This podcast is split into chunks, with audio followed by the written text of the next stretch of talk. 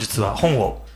2冊紹介してくれるということで。2冊ね、じゃあままず1冊すいませんこれ自分の本なんですけど、これね、はい、僕これだけはちょっと自分で。読みましたよ。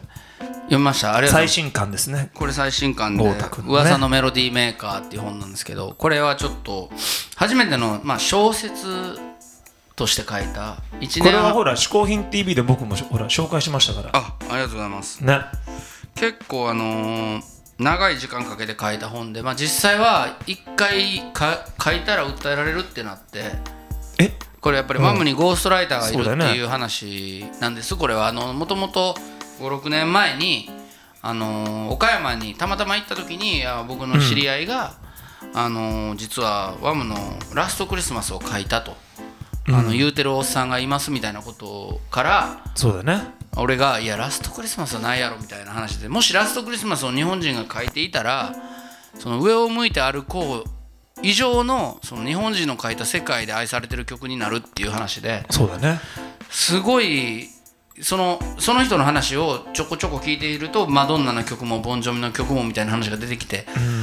あじゃあそのもしかしたら俺たちね日本人のミュ、まあ、ソングライターとしてその日本の曲がそれだけ世界中で流行ってたってゴーストライターとはいえあのーほんまでも嘘でも知りたいということでは書き始めたんですけど途中でやっぱストップかかって。うん。だからマイケル・ジャクソンのことでも全部ライナーノーツ書いてるジョージ・マイケルも書いてる俺が、ワムのことにこう目を引きつけるっていうことでありがたいっていう意見と、うん。これをもし普通に調べてほんまのこと書いて出したら、うん。あの海外から訴えられるよっていうは あでもさそれはさ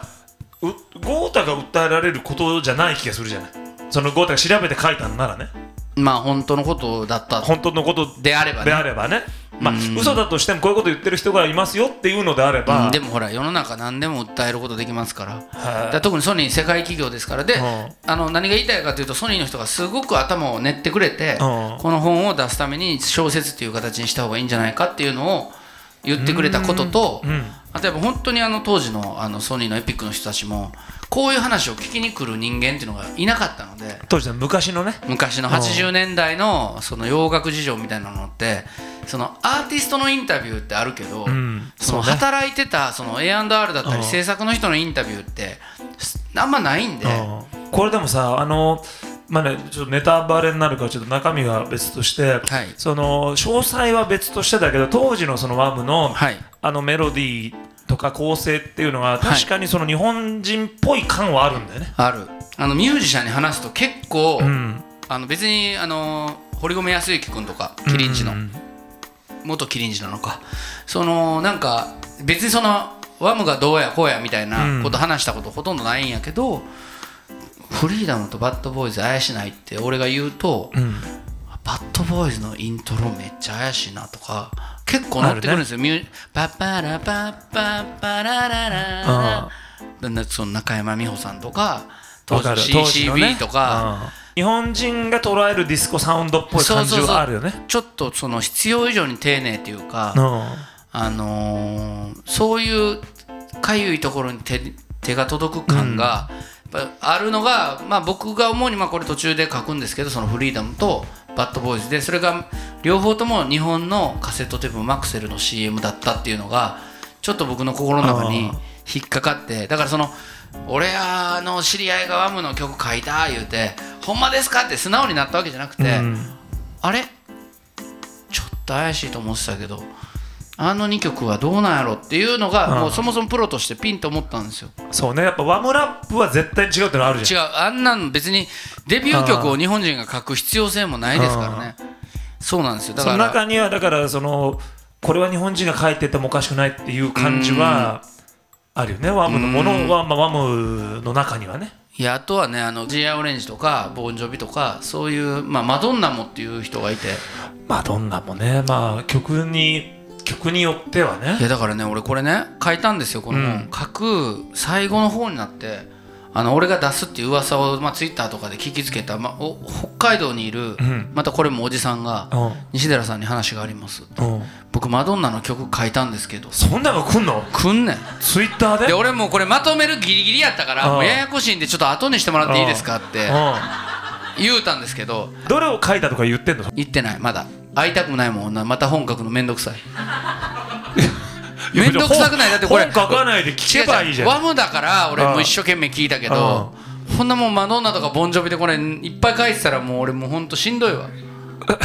しんどない。いやでもマドンナの曲で言うと例えば「防具以降う。ん「ライカープレイヤー」以降っていうのはやっぱ多分本気で作ってると思うんですよ防具とかあとエロティカとかあの後だから結局日本でそんなに売れなくなったでしょ？そういう意味ではあのミュージックとか売れてますけど、いわゆる日本人の好きな、うん、あの「ライカ・バージン」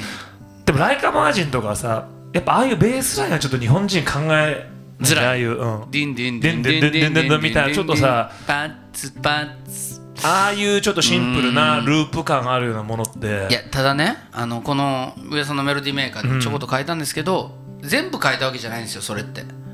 一部のメロディーをサビのメロディーのサビの一部だボーカルメロディーだけをけとか。提供したっていうのがその全員の主張なんですよ。だからそのうん。全曲日本人が書いたっていうわけじゃなくてそうかそれに例えば黒人がリズムをつけたとかそうっていうことがあるナイル・ロジャースがプロデュースしたのはうん。それはほんまやと思うんですけど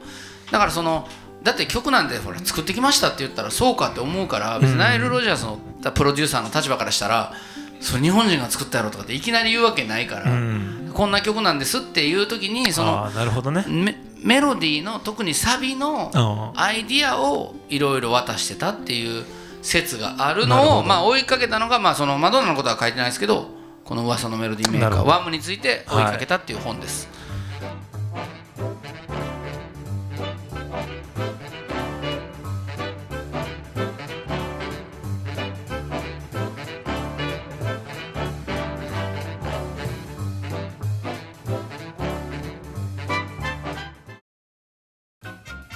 小宮山雄飛がプロデュースした大人のフリーラウンジ虎ノ門ラウンジのイベント情報です。1月30日小宮山雄飛があの人と話す会。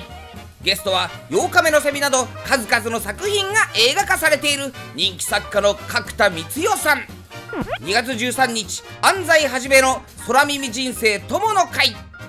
ゲストは編集者でラジオパーソナリティとしても活躍する渡辺佑さん。安西さんとは窮地の中濃厚な面白トークに発展しそうです。